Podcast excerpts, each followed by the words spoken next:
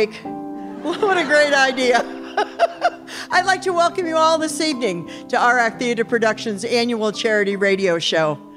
For 21 years, we've been doing this. Woo! And for 21 years, Merrick Art Gallery has been our partner in this. And for that, I want to thank them tonight for the, for the loan of the hall, as it were. Thank you. This is our annual charity production, and we do donate all the proceeds. This year, we're donating to uh, Beaver County Relay for Life and the American Cancer Society, which is something very dear to my heart. As I am president and I guess captain of a, a team for the relay that my daughter started years ago.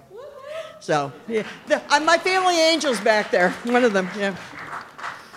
I have some very special thank yous I want to make tonight as I, as I said, definitely Merrick, because they have opened their doors to us year after year, and we do appreciate that.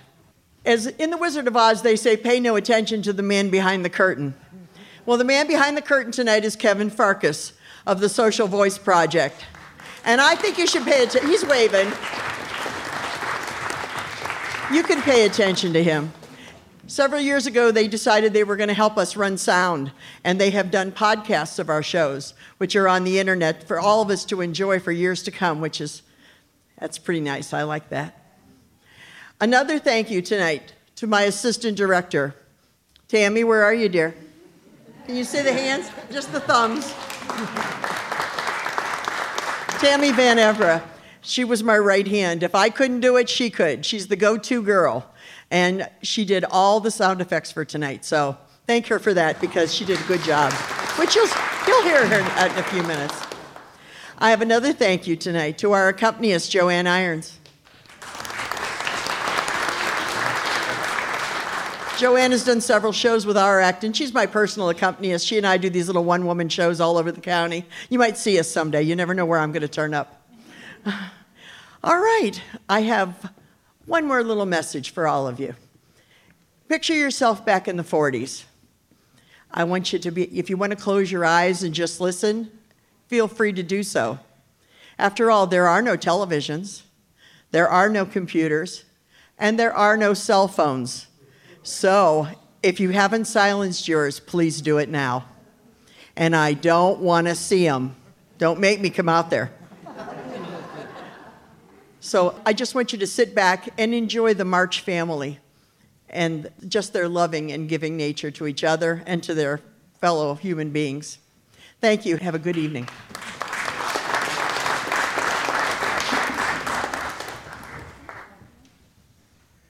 RAC presents Hollywood, an adaptation of Little Women by Louisa May Alcott. Before our show, let's have a word from two of our sponsors. For more than a century, the Merrick Art Gallery has offered visitors a glimpse into the style of American and European artists. As we celebrate the season, make the Merrick Art Gallery part of your family's memories. During your visit, be sure to stop by the Eva Mae Merrick Music Room and spend time in the 19th century library. In addition, the gallery offers a wide selection of hands on art classes for all ages. Looking for a venue for an upcoming wedding or other special event?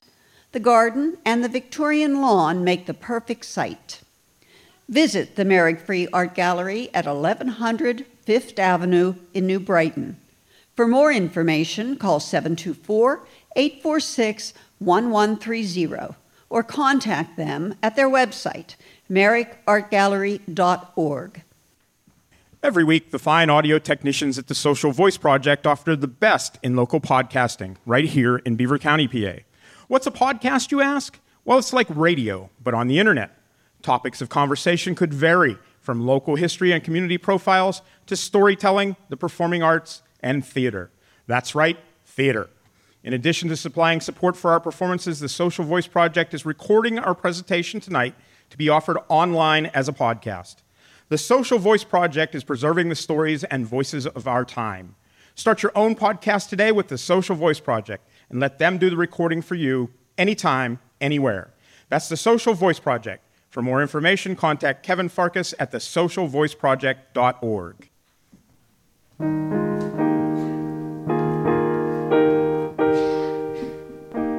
Little Women is the story of the March sisters and their romances. Four girls whose loves and ambitions are completely different, but who are bound together by happy family ties. A story beloved by generations of Americans. The curtain rises on the home of our li- Little Women. Meg, our story. We were four sisters Amy, Jo, Beth, and I. I shall start our story during that winter of 1864 when Papa was still away at war.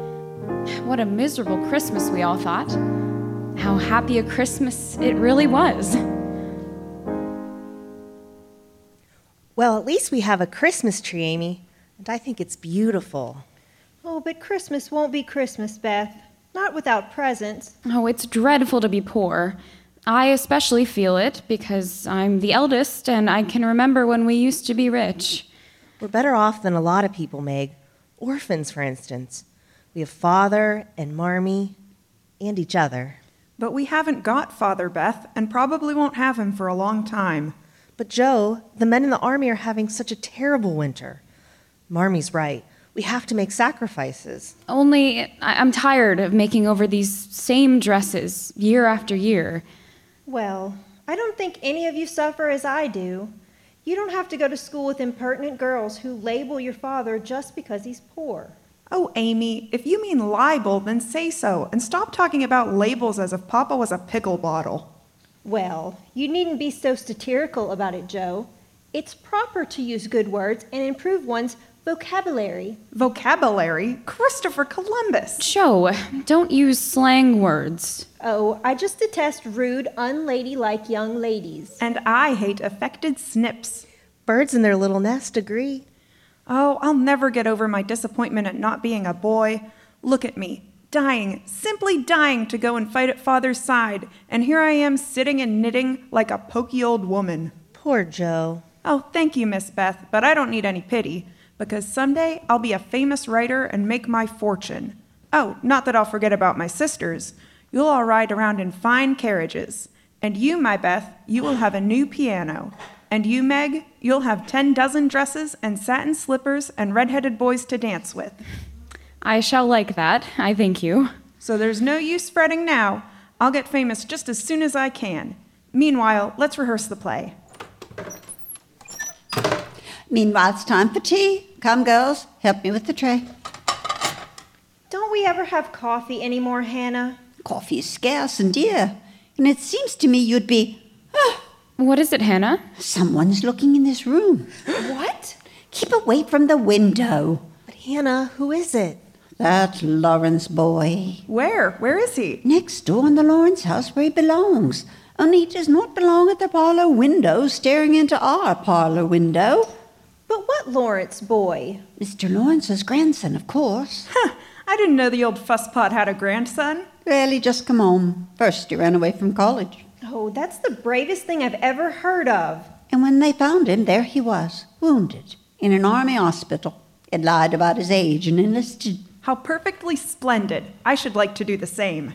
Jo, what are you doing? Well, if he can look out of his window at us, I can look out of ours at him.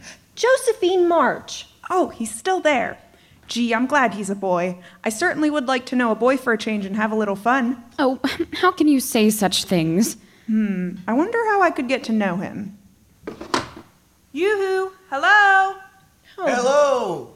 Why, that dreadful boy. He's waving at me. Marmee didn't come home until late that afternoon. She'd been in the village, helping poor Mrs. Hummel.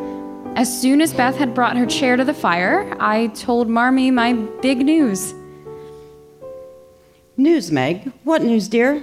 I saw Mrs. King about the position, Marmee, and and she's going to take me. Four dollars a week. Meg, I'm proud of you. Oh, they have a beautiful house, Marmee, and and the children are sweet. I I won't mind working at all. Was there any mail in the village, Marmee? A letter from father? You don't think he'd forget to write us at Christmas, do you? Amy, dear, the letter's in my muff.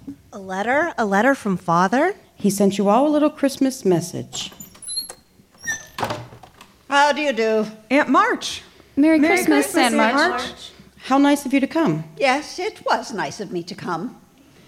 Here, a Christmas remembrance fee for each of you. Uh, Meg, Thank you, Aunt March. Jo, Thank you, Aunt March. Amy, Thank you, Aunt March. Beth. Thank you, Aunt March. When I was a girl, my aunts didn't have to come to me. Well, we plan to visit you tomorrow, Aunt March. One never knows if there will be a tomorrow. Well, have you heard from that foolish father of yours? Waltzing away to war and leaving others to care for his family. We're very proud of Father, Aunt March, and there's nobody looking out for us. Jo. Highty tighty. Hey, if your father'd listened to me, young ladies, you'd be better off today. I begged him not to invest his money with that swindler. If I told him once, I told Forgive him. me, Aunt March, but but that was years ago and has nothing to do with now. Besides, it was our money that got lost, not yours. Don't be impertinent, miss. Oh, it's a waste of time to talk. Nobody listens to me anyhow. Merry Christmas. Merry Christmas, Aunt, March. Aunt March, I'll walk out to your sleigh with you. You still want me to work for you, don't you? Mm, catch your death of cold while you're about it. And it's a fine time to ask me if I want you to work for me. Well, I'd like to be your companion. A companion should be companionable, young woman. I will be, I promise. I'm willing to bury the hatchet. Oh, very well then. Come over after the holidays and bring an apron. All right, thank you, Auntie. Merry Christmas. For all her scolding, Aunt March had given each of us a new shining silver dollar. Supper would have to wait that night as we dashed off to the village store. And later, after we wrapped the presents we were giving to ourselves, Marmee took out the letter that had come from Papa. And give my girls my love and a kiss. Tell them I think of them by day, pray for them by night, and find my best comfort in their affection at all times. I know they will remember to be loving children to you, will work diligently so that these hard times need not be wasted, and that when I return, I may be fonder and prouder than I ever of my my little women. How long this sad war will last? Mrs. Marchman, Uh, yes, Hannah. a message from poor Mrs. Amo, ma'am. She wants to know how soon can you come? Uh, Right away. Amy, my get my boots, dear. My wraps, Jo. Uh, good night, my children. Good night, Marmee. Uh, don't wait up for me. I may be late. Good night. Merry, Christmas. Christmas. A fine Christmas Eve, Papa far away, and Marmee out taking care of sick people. And our presents. They look so lonesome under the tree. And there's there's nothing for Marmee. Nothing. She needs a new pair of slippers. Well, I'm the man in the family while Papa's away, so I'll supply the slippers. But how? Our money's all spent. Well, I bought a book. I'll take it back. But I thought of the slippers first, Jo. So you did, Beth. Well, then I'll buy her army shoes, the very best to be had. And I'll get her a nice pair of gloves, pink ones. A little bottle of cologne from me. Both Marmee and I just love cologne. Oh, but but won't the stores be closed? Who cares? Come on, me hearties, we'll storm the citadel. It was long past midnight when Marmee returned. We were huddled at the top of the stairs. We couldn't see her as she stopped by the Christmas tree, but but we knew that she had found our presents. But but why is she crying? I can hear Marmee and she's crying. Doesn't she like our presents? Come on now. Back to bed before she sees us. Why is she crying, Meg?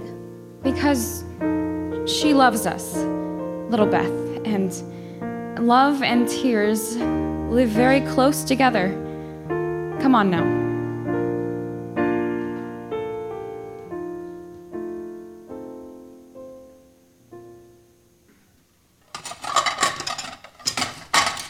Christopher Columbus! What a breakfast! Look, kidney pie and sausage. Popovers and and coffee. And everything. Merry Christmas, girls. Merry Christmas, Hannah.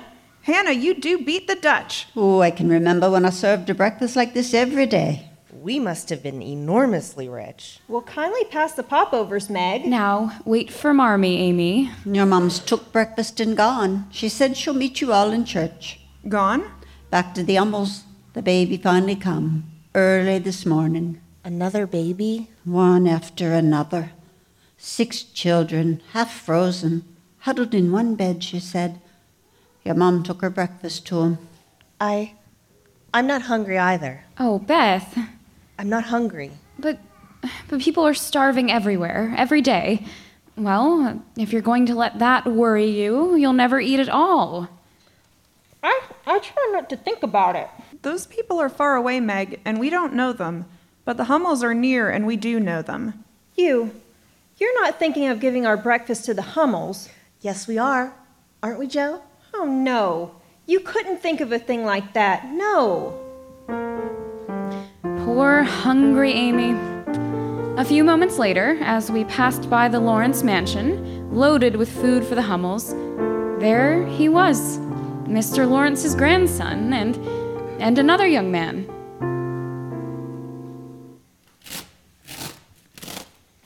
Aren't you rather loaded down, miss? May I help you? Oh, oh no, thank you, sir. Josephine, must you lag so? Just a minute. You're his grandson, aren't you? Mr. Laurence's? Why, yes. Yes, I am. I'm Theodore Laurence, and this is my friend, John. John Brooke. How do you do? How do you do? I'm Jo March, and I'd like you to meet my sisters, only I guess they're too far up the road. Oh, what a pity. Oh, we know all about you, you know, about how you ran away to join the army. Oh, and I'd have done the same in your place. And how you were both in the same regiment, which is splendid, I think. Simply splendid. Oh, we're pleased, Miss March. Simply pleased. Josephine, come on. Well, goodbye. Goodbye, Miss March. Goodbye, Miss March. Really, Jo, I must say, really. Oh, fiddlesticks. What will they think? Stopping to talk when we hadn't met them properly? Well, you weren't very friendly. You didn't even say, How do you do? Well, I don't like the way that that man stared at me. What man? Oh, Mr. Brooke? I didn't notice. Well, I did. And he's still looking. Who? Mr. Brooke. Don't look back. Oh, pooh. Bye. That was a big morning in our lives. Surrendering our breakfast to the Hummels and meeting young Mr. Laurence and Mr. Brooke. The next afternoon, Jo was out on the walk shoveling snow.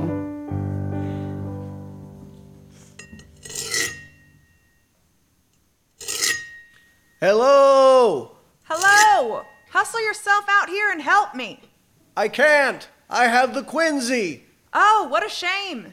Oh, it isn't contagious. I can have visitors, but I don't know anyone, though. Well, you know me. Well, would you care to come over and keep me company? Well, I'll speak to my mother, Mr. Laurence. You may expect me, though. Thank you. Well, here I am, Mr. Laurence, and I brought you some blancmange. It's soft and will slide down easily. Quinsy, huh? Got some flannel around your throat? Oh, yes, yes. You see? And thanks for the blancmange. Well, I've come to entertain you. I'll read aloud and you can listen. I do love to read aloud. Well, I'd rather just talk if you don't mind. Uh, won't you sit by the fire? Oh, thank you. I love to talk too. I always. Christopher Columbus! What's the matter? Well, this room, what richness! Oh, I call this splendor. That's what I call it splendor. Mr. Theodore Laurence, you should be the happiest creature alive. Well, it's just a room to me, and it certainly doesn't make me happy. Some tea, Miss March? How many lumps? One, please. Uh, three. Now, do tell me all about yourself. Of course, I know all about your school and the army, but before that, what? Well, I used to live in Europe with my parents before they died. Oh, I'm sorry. Uh, I'm going to Europe too, you know. Oh, really? When? Oh, well, I don't know exactly. You see, my Aunt March, I've decided to work for her as companion. Oh, and what a nervous, fidgety soul she is, too. Well, anyway, my Aunt March has rheumatism, and the doctor thought that baths. Oh, not that she hasn't got a bath. She has a very nice bath. Hmm. Did you have any baths while you were there, Mr. Laurence? I mean, for your rheumatism? I haven't got rheumatism. Oh, well, neither have I. But you see, I figured that baths wouldn't do me any harm. That is to say, while I was there. Because I've always wanted to go to Europe. Oh, not for the baths, of course. Not at all. But for my writing. Hmm. It's so good for writers. You see, Aunt March. Oh, but you don't know Aunt March. What were you going to say, Mr. Laurence? Well, it was so long ago I've forgotten. But I'm not Mr. Laurence. I'm Laurie. Oh, well, Laurie, um, how are you getting along with your grandfather, Laurie? Oh, fine, fine. Once I got used to him. Isn't he a holy terror? You should see my Aunt March. Well, this uh this blanc mange looks too good to eat. Oh, it isn't. Meg made it. She's the oldest. Oh, she is. You know, John and I were wondering. Why should he wonder?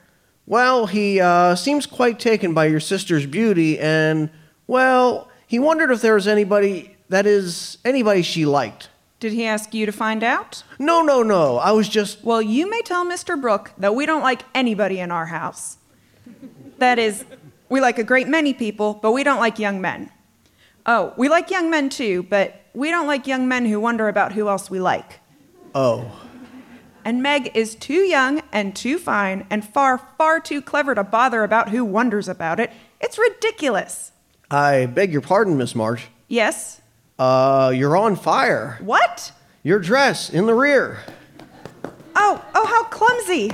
Here, let me help you. Well, put it out. Don't just stand there. Oh, I'm sorry. I hope I didn't hurt you. Oh, that's the second dress I've scorched this week. You see, I like to toast myself and I get too close. I think I'd better go home. Oh, please don't go. It's dull as tombs here. Is that why you stand at your window looking at us? It's rude of me, I know. But you always seem to be having such a good time. When the lamps are lighted, it's like looking at a picture, Miss March. All of you gathered around the fire with your mother. Well, then why don't you come over? Then you'd be a part of the picture. And Marmee is so splendid. Well, my grandfather mightn't approve. He'd say I was imposing, but in spite of that. Oh, Bilge. Oh, I know his face frightens half of Concord, but it doesn't frighten me. Of course, every time I've ever seen him, he's been barking at something. Nevertheless, I I rather like him. Well, that's something, isn't it? Oh, Mr. Laurence. Thank you, madam. My face frightens half of Concord, does it? Yes, sir. Frankly, it does. You understand, I don't think you mean to frighten them, but your face is. Well, you asked me, sir, and yes, I do think so. And I bark, do I? I've heard you bark. Yes, sir. Perhaps you don't bark all the time, but you do bark. Yes, sir. And with all of that, you rather like me, do you? Yes, I do. I really do, in spite of everything. And I like you. Have a cup of tea. Oh, thank you. I had one. I was just going. Oh, not so fast. No, not so fast, young lady. I have something to ask you. Yes, sir? Unless you've already asked her, Laurie. Uh, no, sir. I've had difficulty saying much of anything, sir. Ah, yes. Young lady, on Saturday night, there will be a cotillion of sorts in this house. We shall be happy if you and your sisters attend. A cotillion? Here? Well, will you attend? Will we? Uh, I mean, I shall ask my mother, Mr. Laurence. It's very grateful of you, sir. I'll go home and ask her right now. A cotillion? Christopher Columbus! You, you know, Laurie, I wonder if that young woman ever walks. Christopher Columbus, sir. I wonder too.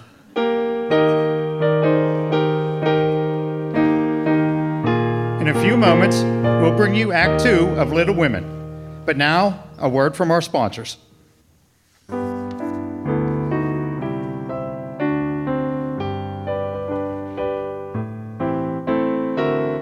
I love to go see a play. How about you? Sing along at a musical every day. How about you? Comedy, drama, murder, mysteries. They fill the bill. I love acting, directing, even scenery painting. How about you? Our Act Theater Production's the place to be. Come and see. And on any given night, you might get to meet me. Won't you help us to fulfill our dream? Affordable theater on a local scene. Share a laugh or two. We hope to see you soon at our new Seagriff Theater room. We're looking forward to it. How about you?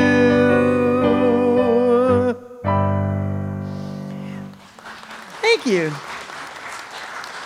That's RAC Theater Productions, 134 Brighton Avenue, Rochester, Pennsylvania. 724 775 6844. Or find us on the web at racproductions.com.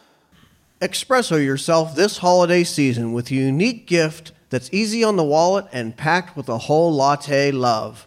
At Hallowed Grounds Coffee Roastery in New Brighton, you will discover artisan, micro roasted coffee freshly roasted on site to guarantee a pleasurable coffee experience. Be it the holidays or any day, celebrate with Hallowed Grounds.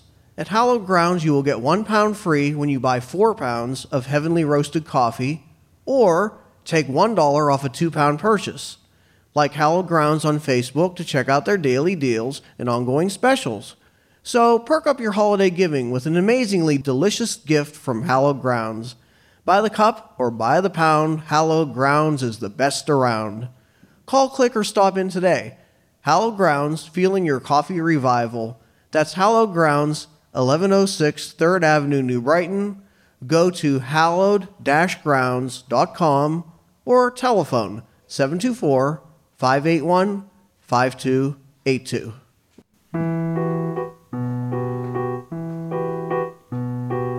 Faxing, designing, printing and storing, notarizing, copying, boxing and packing, everything that a small business could need. The UPS store will provide with all speed. Brochuring, delivering, and flyering too. Returning, shredding, and receiving for you. Consulting, supplying, and shipping galore. All these are available at the UPS store. Need an address, get a mailbox, postage stamps for a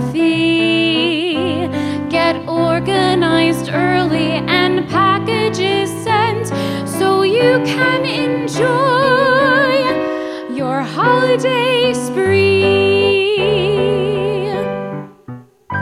Contact your local UPS store at 204 Gulfview Drive, Monaca, PA, 724 774 4942 or visit online at theupsstorelocal.com backslash 1820.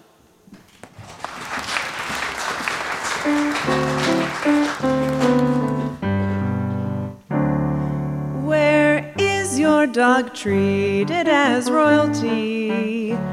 Canine Kingdom is the place to be. When you drop your puppies off, happiness on their faces you'll see. From grooming to boarding to training, Canine Kingdom has options galore. Even home services are available. That's right, they will come to your door. To start, just schedule a visit. The facilities are simply the best. We know you'll be wowed by what they offer. Your puppy will be their royal guest. That's Canine Kingdom, 723 State Avenue, Vanport, PA. 878 201 3533 and online at mycaninekingdom.com.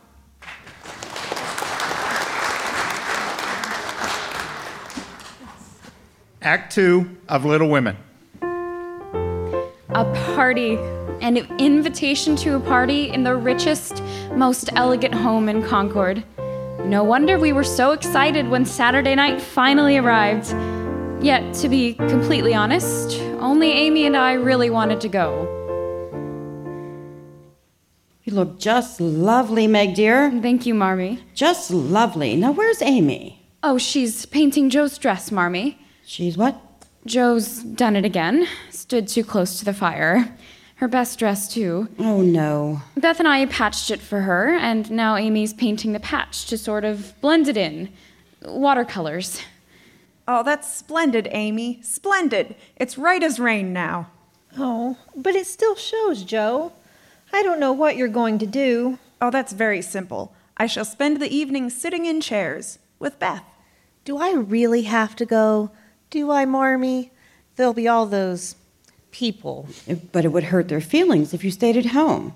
And besides, little Beth, you must learn not to be afraid of people. Well, you at least look most attractive, Beth. But look at me. My shoes are too tight. I have 19 hairpins sticking in my head and a patch on my at back. And I feel dreadful. Jo, don't you have your white gloves? Oh, all right. Ooh, how I hate to be elegant. Well, good night, Marmee. Good night, my dears. Good night, Good night, Marmee. Marmee. Now, don't eat too much, Amy, and wait until you're asked. Marmee, you'd think I were a child. Just tell Jo not to stride about and swear. She'll disgrace us. I shall be prim as a dish. Come on, my dears, let's be elegant or die.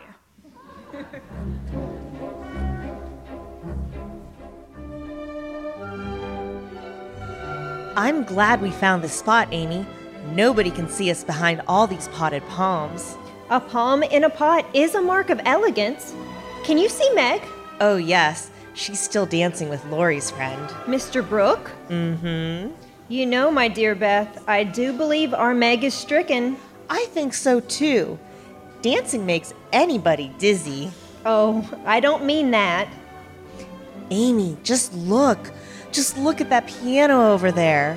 Oh, isn't it perfectly absolute? Why, why, it's bigger than our kitchen. Who's that? Who's that behind that palm? Oh, don't let him see me, Amy. Why aren't you dancing, Miss Amy? Mother thinks I'm too young, Mr. Lawrence. Besides, I'd rather mingle with my sister than mingle with the crowd. She has an infirmity, Mr. Lawrence. Oh? She's shy. Oh, I see. But if it weren't for that, she'd be simply fastidious. She's a real artist, you know. Plays the piano beautifully. Well, she should come over here and play sometime. Oh, she'd never do that. She doesn't play for people, just herself. Uh, but I wasn't going to listen to her. It's just that the piano is going to ruin for want of use. Well, if no one cares to come, never mind. Someone cares very much. Oh, I didn't realize you heard what I was saying. I, I heard, sir. I'm Beth. And I'll come if no one will hear me and be disturbed. Not a soul, my dear, not a soul. And please tell your mother that I think all her daughters are. are simply fastidious. Oh, Beth, isn't he just perfectionary? Why, I think. Amy, somebody's coming. Let's hide again. Oh, it's that stuck up Miss Gardiner and her daughter. Don't move. Oh, did you see him, Sally? Theodore Lawrence still with that impertinent Josephine March. Well, it's very obvious she'd set her cap for him. Well, what can you expect, Mother? One of them has to marry for money, since they've none of their own. Well, Mr. Lawrence will have something to say about that. I'm sure he has other ideas for the boy. Of course, it would be a triumph for Mrs. March. I must say she's managing the affair very well. Amy? Amy, did you hear what they. Oh, Amy. Now, this is the third dance, Jo, and I'm hanged if I'll let you refuse me again. Please, Laurie, don't ask me anymore. Well, why not? How can a girl sit so much? Oh, very well. See for yourself. There, I'm patched. Oh, so you did it again, huh? Too close to the fire. You know, life will be far less complicated for me when the warm weather comes. Well, the least you can do is. Jo, Jo, something awful's happened. Amy. Well, it can't be that bad. Well, what is it? Oh, I can't tell you now. Not in front of him. Beth wants to go home. She's had a dreadful shock and. And I think I want to go home too. Where's Meg, Laurie? Still with John Brooke, of course. Laurie, would you fetch her, please? Of course. I don't understand, Jo. Coming home from the party so early? Uh, well, I'm glad you all had a nice time. Oh, yes, Marmee. It was splendid. Simply, splendid. Marmee? Hmm? Um, you don't have any plans for us, do you? Plans? Well, you know, like like wanting us to marry rich men or something. Oh, why, yes, Jo. I have great many plans. I want you all to be beautiful, accomplished, and good. Of course, I'd like to see you marry rich men, if you love them, but I'd rather see you as the happy wives of poor men, or even respectable old maids, than queens on thrones without peace or self respect. Oh, I'm never going to get married. Never. Aren't you, my Jo? Now go to bed, sweetheart. Go to bed. One reason why Jo was so sure she'd never get married was because she wanted to be a writer, far more than a wife. Jo never stopped writing. It left her very little spare time, even for Laurie. Laurie's here, Jo. He said that you said that Aunt March said you didn't have to go to her house today.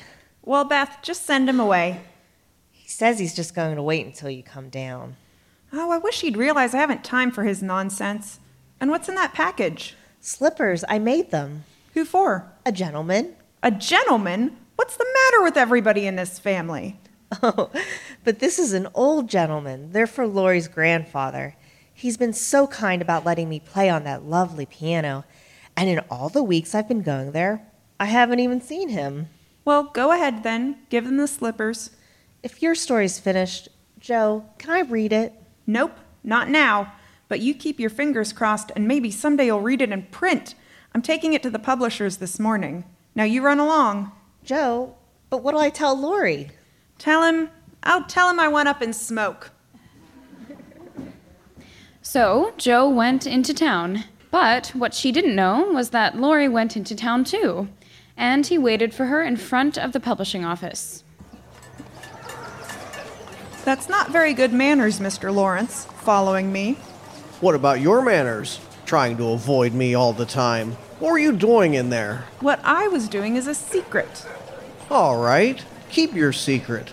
Only I've got one too. Oh, something plummy? Something very plummy. Now, tell me yours, and I'll tell you mine. All right, here. A bank draft? Well, read it. Pay to Josephine March the sum of one dollar. For what? Turn it over. In full payment for her story entitled The Phantom Hand. Well? One dollar? Oh. Well, maybe it isn't much, but someday I'll get as as much as ten dollars. Jo, I just don't understand you. Cooping yourself up in a garret, missing a lot of fun with me, working, and for what? For one measly little dollar. It isn't the dollar. At least that's not all of it. It's well it it'll be read in print and I wrote every word and people will read it. People I've never even seen. Anyway, what's your secret? Well, you remember the glove that Meg couldn't find? Meg's glove? What about it? I know where it is. In somebody's pocket. John Brooke's. That's very romantic, isn't it? No, it's horrid. You don't like it? Of all the sickly sentimental rubbish, I'm disgusted. And I'm certainly glad Meg doesn't know. She'd be furious. Well, I'm not so sure. I believe she's very fond of John. She's perfectly happy with the way things are. And you'd better tell Mr. Brooke to keep away from us, or I'll let him know just what I think of him, trying to break up my family. Oh, just wait till someone falls in love with you, Jo. You'll feel differently then. A soft summer day, with the sun setting through the trees and your lover's arms around you. I'd like to see anyone try it. Would you? Then what would you do? I'd give him a good shove, just like this. Oof! Jo! Jo, wait! What are you mad at me for? Jo must have run all the way home. I remember how annoyed I was because she burst into the house just as John, uh, just as Mr. Brooke, was about to leave. He'd been calling on me. She all but knocked him down, too. Well, can't a member of the family even come into the house? Oh, I was never so embarrassed in all my life. Jo, when are you going to stop your rude, romping ways? Not till I'm old and stiff and need a crutch. Look at you. No hairpins, no combs, running down a public road. I wish I was a horse. Oh, Falling in love. That's what you are. And Amy's not much better either, always primping and showing off. Beth's the only one I can depend on. Where is she? she's in the parlor.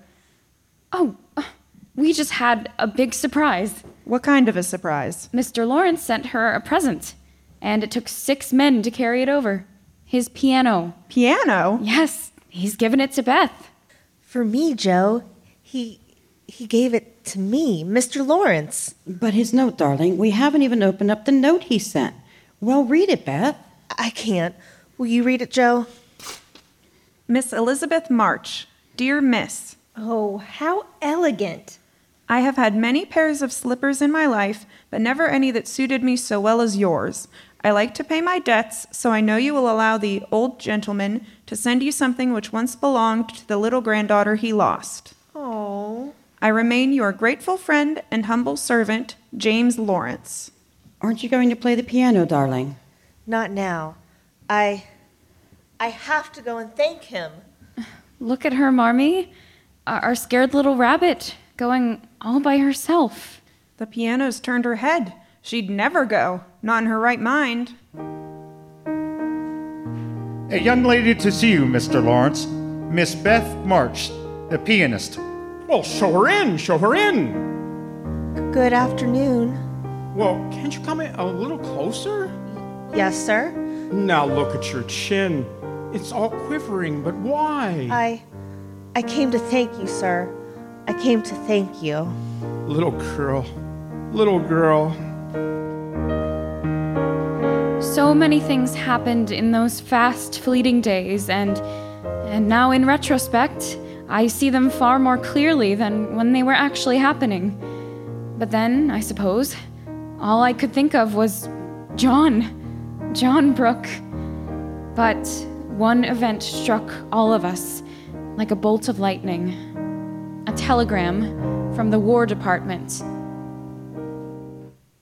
Well, so your father's in a hospital, eh? Wounded? Marmee's packing now, Aunt March, and she sent me to ask for your help. She needs $25 for the fare. Oh, she does, Miss Jo. I begged your father not to go in the first place, but nobody listens to me, not until they get into trouble. Oh, Aunt March, what's the use of all that now? The train leaves in two hours. Always interrupting me, but you'll listen this time. No, I won't. I only came here because Marmee says she's not too proud to beg for father. Well, I am. I'm too proud to beg for anyone. I'd rather sweep the streets than ever come to you again. Stubborn, obstinate, rude. Josephine, come back here, come back here.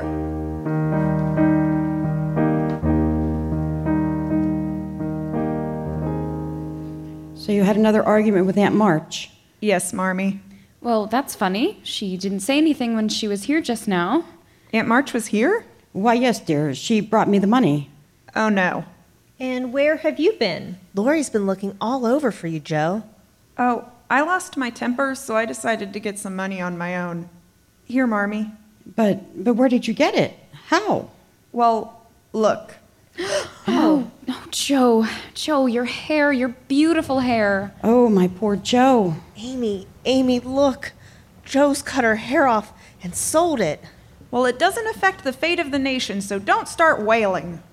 So, you've come home. I've been looking. Christopher Columbus, you look like a porcupine. Really, I feel deliciously light and cool. Your hair will grow back, Jo. It'll be just as lovely as ever, but you will never be more beautiful than you are now. Marmee, your your train. I'll be glad to drive you to the station, Mrs. March. Thank you, Laurie. Goodbye, my darlings. God bless. Keep us all.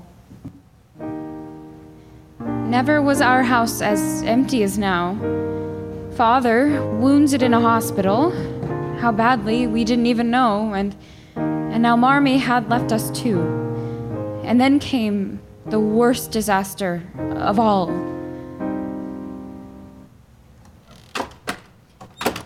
Come on in, Beth. Lunch is all ready. How are the Hummels, dear? Did you help them like Marmee said? Don't come near me. Beth, what is it?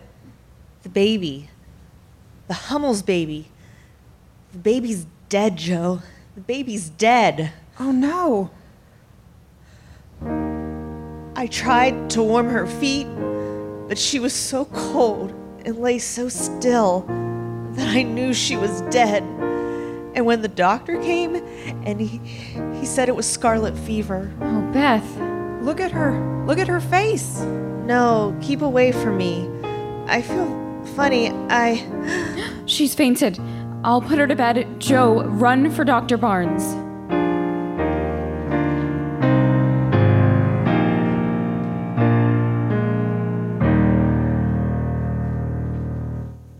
In a few moments, we'll continue with Act 3 of Little Women after these messages.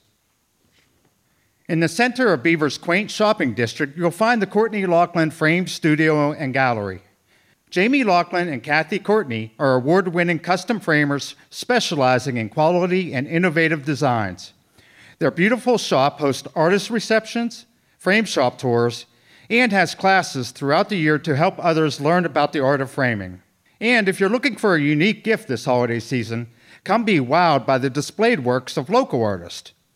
For the history lover on your list, Courtney Laughlin has maps of Beaver County, both vintage and reproduction. There are so many distinctive gifts and holiday items to choose from. A wonderful experience awaits you at 531 3rd Street in Beaver at the Courtney Laughlin Frame Studio and Gallery. Call 724 773 0306 for more details. Courtney-Laughlin.com.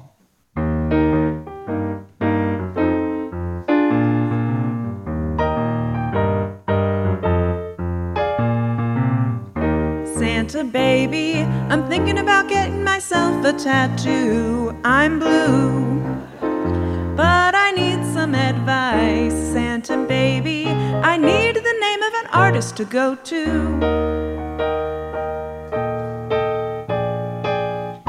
Santa baby, I need a special gift for my family. Let's see, maybe a sketch of my sister and me. Any idea who I could see? Little lady, take my advice. Tyree Patrick's the best at any price. He runs Big Nerds Tattoos and art by Tyree. Just go to New Brighton and you will see. Santa baby, Tyree Patrick was really good advice. He's nice, can't wait to show off my tattoo. Santa baby, I'm so glad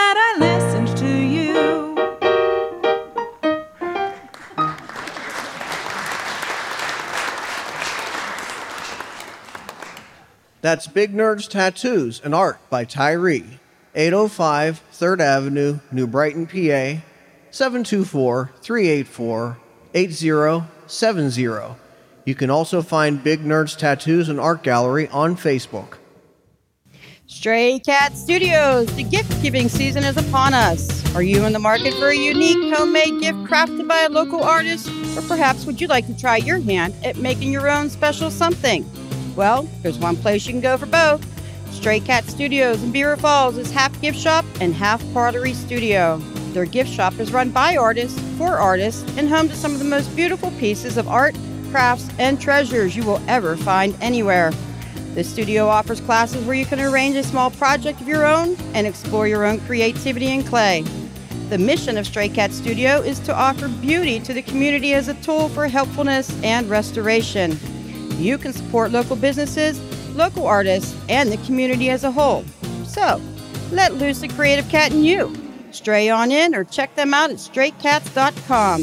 Visit them at 507 7th Avenue, Beaver Falls, or call them at 724 494 9347. The cool cats go to Stray Cat Studios. Meow.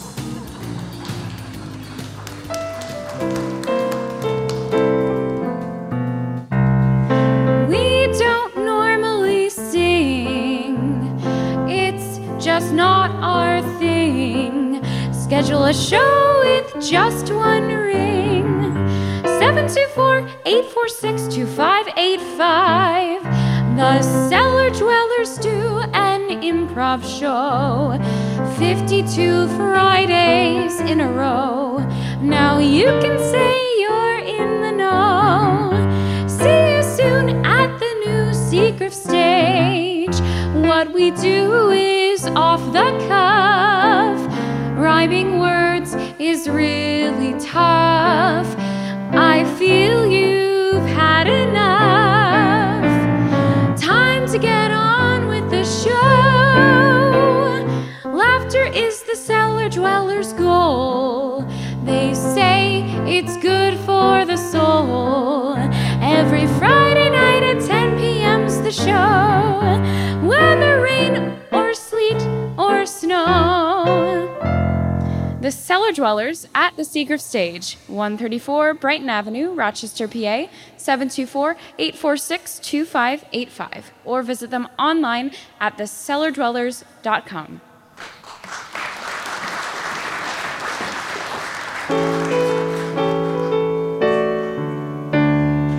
H O double L Y W O O D spells Hollywood. Hollywood Gardens, the place to get a craft beer. Food galore in a pleasant atmosphere. H O double L Y W O O D, you'll see. Homemade soups, mac and cheese, so much to choose. We aim to please. It's Hollywood Gardens for me. Hollywood Gardens, 169 Pinney Street, Rochester, Pennsylvania. 724 728 2227. HollywoodGardensBar.com.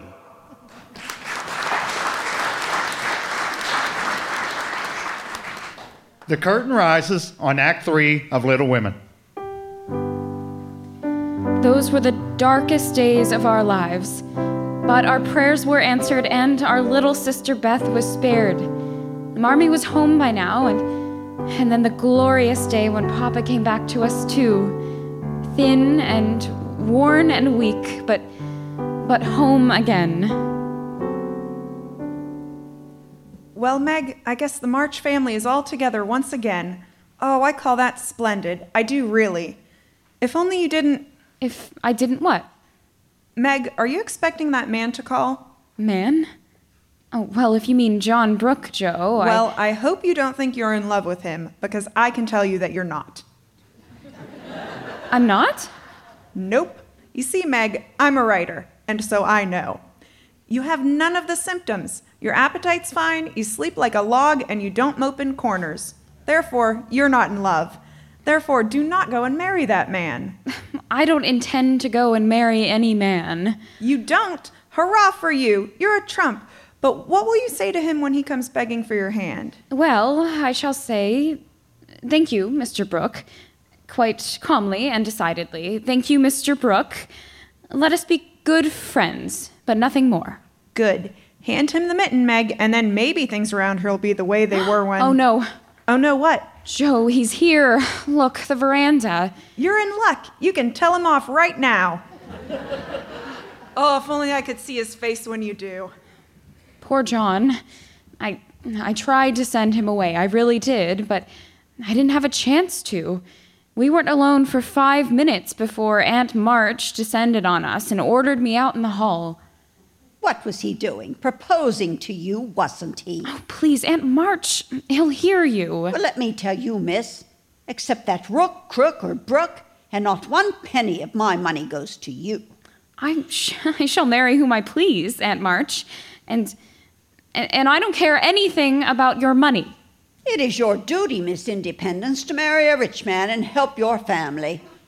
You may be perfectly sure that fortune chaser knows you have a rich aunt, and that is why he wants to marry you. How dare you say such a thing? Why, why, my John would no more marry for money than, than I would. Ha! Do as you please. But the day you marry him, consider yourself disinherited. Now you've even made me forget what I came here for in the first place. Meg?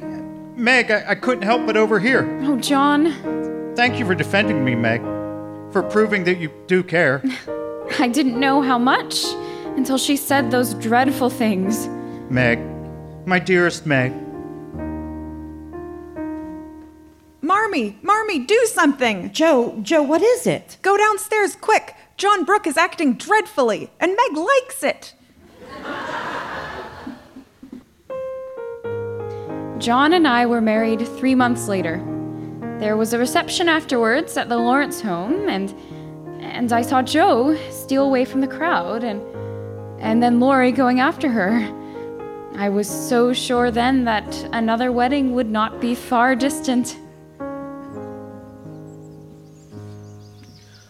Oh, don't feel too badly, Jo. She's still your sister, and there isn't a finer man in the world than John Brooke. She married him, after all her promises. Well, you still got me, Jo. I'm not good for much, I know, but I'll stand by you all the days of my life. You don't know what a comfort you are to me, Laurie.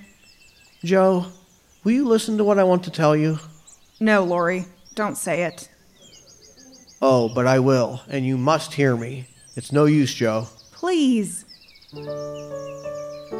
I've loved you ever since I've known you. I couldn't help it. I've tried to show you, but you wouldn't let me. And now I'm going to make you give me an answer. Well, I never wanted you to care for me so. I've tried to keep you from it when I could. And I only loved you more for it. Oh, I know I'm not good enough for you, Jo, but if you love me, you can make me anything you like. Oh, Laurie, I wouldn't change you. You should marry a lovely, accomplished girl who adores you. Someone someone who would give you the sort of life you really want. I wouldn't. We'd quarrel, Laurie, and Oh, no, no, we wouldn't. we always have, you know. And everything would be horrid. Oh, it'd be heaven, Jo. I just can't go on without you. I'm so sorry, Laurie. So desperately sorry. But I can't say I love you when I don't. Really uh, and truly, Jo? Really and truly, Laurie. I don't think I'll ever marry. Oh, yes, you will.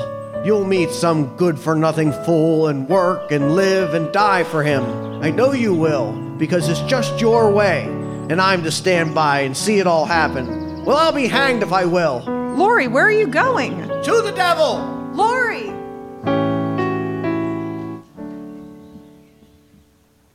The months went by, and Laurie and Jo scarcely saw each other.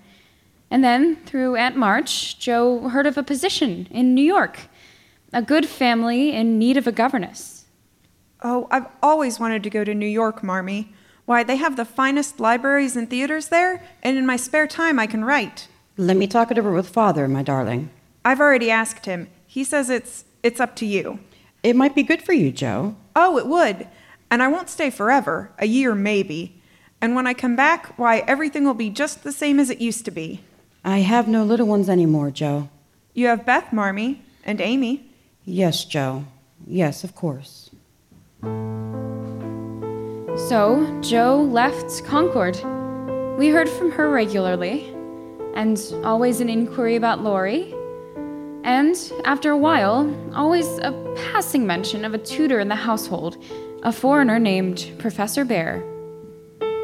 Nur wer die Sehnsucht kennt, weiß, was ich liebe. No. Oh, oh, Fräulein March. Oh, please don't stop, Professor Bhaer. It's so beautiful. Thank you very much. What is that song? I've heard you play it before. It's called Nur wer die Sehnsucht kennt. Uh, Do you understand German, Fräulein March? No, no, I don't. The words are by a famous writer, Goethe. I will try to say them for you in English. Uh, let's see now. Only who knows what longing is can know what I suffer. Alone and parted, far from joy and gladness, my senses fail, a burning fire devours me. Oh, if only I could write something like that. Something that would set other hearts on fire. You you truly like to write, do you not? Oh, it's my life, Professor Bhaer.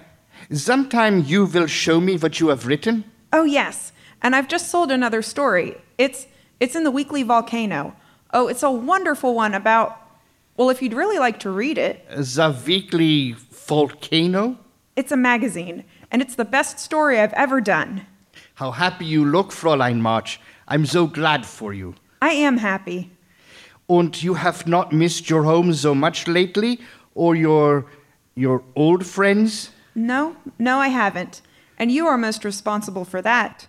Thank you, my little friend. Oh, showing me this wonderful, exciting city, the museums, the theaters. I will tell you something, Fräulein March. There is no greater pleasure than to hear or see something beautiful with someone. Is someone who. Excuse me, Miss March. Yes, Paul? You have visitors, miss. Your aunt and your sister. Yes, Amy and Aunt March were in New York, but not for long. Aunt March was taking Amy abroad to Europe. Of course, I know I promised to take you to Europe, Jo. But then Amy and I get along famously. And I never did get along with you, now did I? Um, it's all right, Aunt March. Oh, and Amy, dear, I'm so happy for you. Uh, Now tell me, how's the family? Oh, they're all fine, Jo. Except Beth. She hasn't been well since she was so sick that time. Beth. Oh, but she must get well. She must. And do you know that Meg is expecting? Dreadful, isn't it? No, Auntie, it's wonderful. And, um, how's Laurie? Laurie? Well, didn't you see him when he was here? Here? In New York? Mm hmm. Two weeks ago. He and Mr. Laurence are on their way to England. And he didn't come to see me? Well, can you blame him after the way you trotted off? He didn't even try to see me. Ja, Miss March, I have read every one, all your stories. Thank you for lending them to me. Well, Professor Bhaer? I must be honest, my little friend. I was disappointed. Oh. Why do you write such such artificial characters, such contrived plots? Villains, murderers, fainting women. Do you not know that. Fräulein March, I I have hurt you. Oh, I'm so sorry. Oh, don't pay any attention to me. It's just that everything happens at once. Everything? Well, my little sister is ill, and my trip to Europe will never be. And Lori. Laurie? Oh, yeah, your friend. He was in New York. He didn't even try to see me. What a fool he must be. And I chose this moment to criticize your writing. Oh, no. No, I always knew my stories weren't very good, but you see, they. they help at home to pay the bills. Yeah. Yeah, that is what I thought. And I said to myself, maybe I have no right to speak to her, for she does have talent. Have I really? Oh, great talent, little friend. And I say to you, sweep first the mud in the street before you are false to that talent. Say to yourself, I will never write a single line which I have not first felt in mine own heart. Say to yourself, while I'm young, I will write the simple, beautiful things I know and understand. Will you do that, Josephine? I'll try. I have a rich friend. He's a publisher. When you are ready for it, I will see that he reads what you write. Thank you. Only I'm going back to Concord. I'm going home. Going home? It's where I belong. Then I. I will not see you again? Yeah. Go back to your home and write your stories. And maybe someday I will see you there, in your home. Jo was back, and the old house in Concord was briefly lighted again. But there was a great darkness impending. Oh, Beth. Our little Beth. Don't cry, Jo. I don't want you to cry for me. I'm not crying for you, darling. I'm I'm just lonesome for Amy and Meg and our old happy times. I'll be all right. It's no use, Jo. I know what the doctor must have said. Please, don't tell Marmee or father. But I know. Jo, you mustn't be afraid. Doesn't it sound funny? Me saying that to you when you've always said it to me? You've always reminded me of a seagull, Jo. Strong and wild, fond of the wind and storm, and dreaming of flying out to sea. And Marmee said I was the cricket on the hearth, content to stay at home. I can't express it very well. I guess I shouldn't even try, except to my Jo. But it seems that I was never intended to live very long. I never planned what I would do when I grew up like the rest of you did, because I could never bear the thought of leaving home. But I'm not afraid anymore, Jo. I've learned that I won't lose you, that nothing can really part us, though it seems to, and that we'll always be a family, even though one of us is gone. But, Jo, I think I will be homesick for you, even in heaven. In April, when my baby was born, I named her Elizabeth in memory of my sister.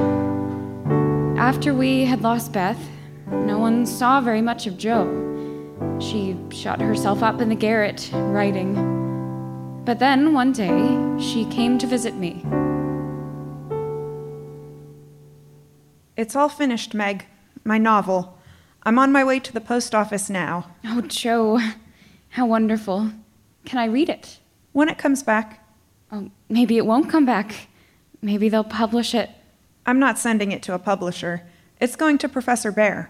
Oh. You you write to him often, don't you? Yes, I do. And he knows what I'm writing about. I mean, he understands me, Meg. Well, I think it's splendid. We had a letter, Jo, from Laurie. Oh? Jo, how would you feel if if you heard that Laurie was learning to care for someone else? Amy? Yes. They're all in Paris now. Then I wouldn't mind at all, Meg. How could I? Well, it's just that now that you, that you seem so alone, Jo. I well, I thought that if Laurie came back again, you No, might- no. Amy and Laurie. I'm truly glad, Meg. Truly glad. In June, Amy and Laurie were back in Concord as husband and wife.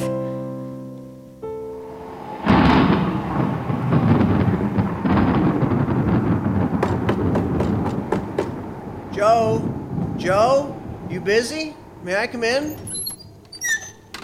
Laurie! Oh, Laurie, when did you get back? Where's Amy?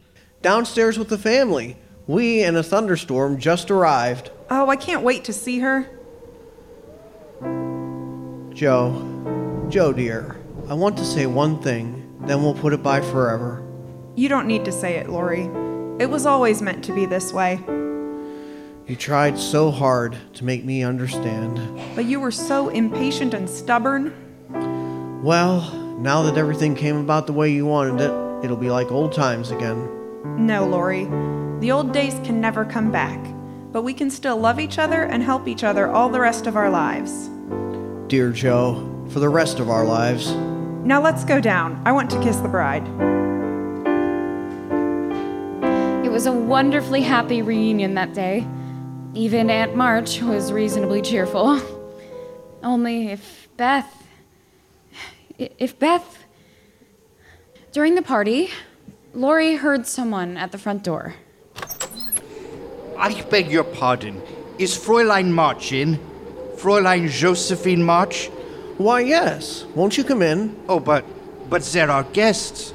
Well, yes, but. I uh, will go. If you will just give her this, please. Why, yes. Yes, of course. Thank you. This is for you, Jo. Why, thank you, Laurie. Oh, it isn't for me. Some man just. Well, open it up, Jo. Don't just look at it. Why, why, it's a book. Yes, yes, Marmee. My Beth by Josephine March. Jo, it's your book. It's been published. Well, why didn't you tell us? Published a book? Who left it, Laurie? Well, a man with sort of an accent. Well, where is he? Well, he wouldn't come in. He went away.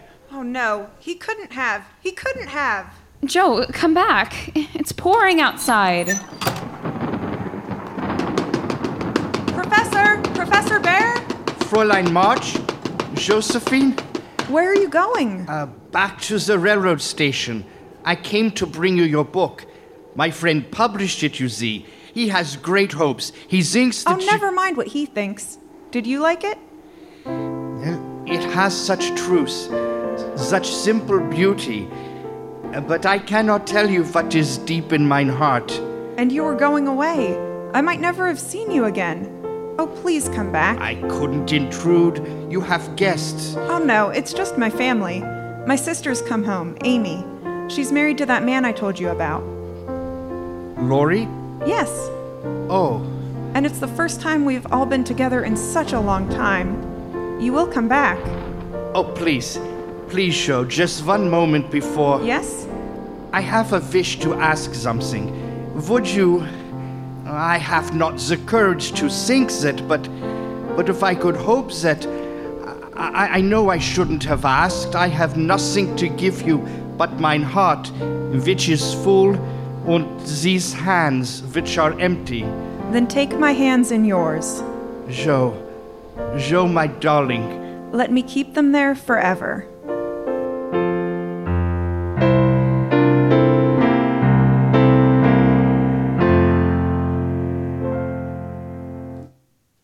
We reluctantly draw the curtain and bring our cast of Little Women forward for a bow.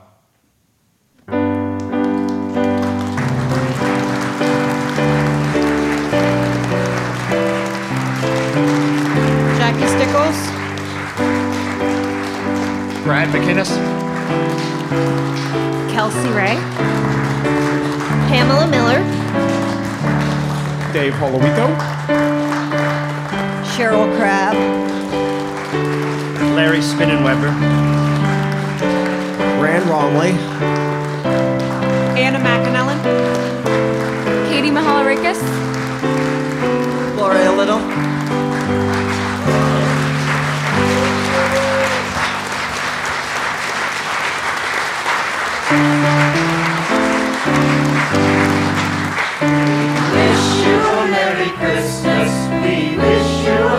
Christmas. We wish you a Merry Christmas.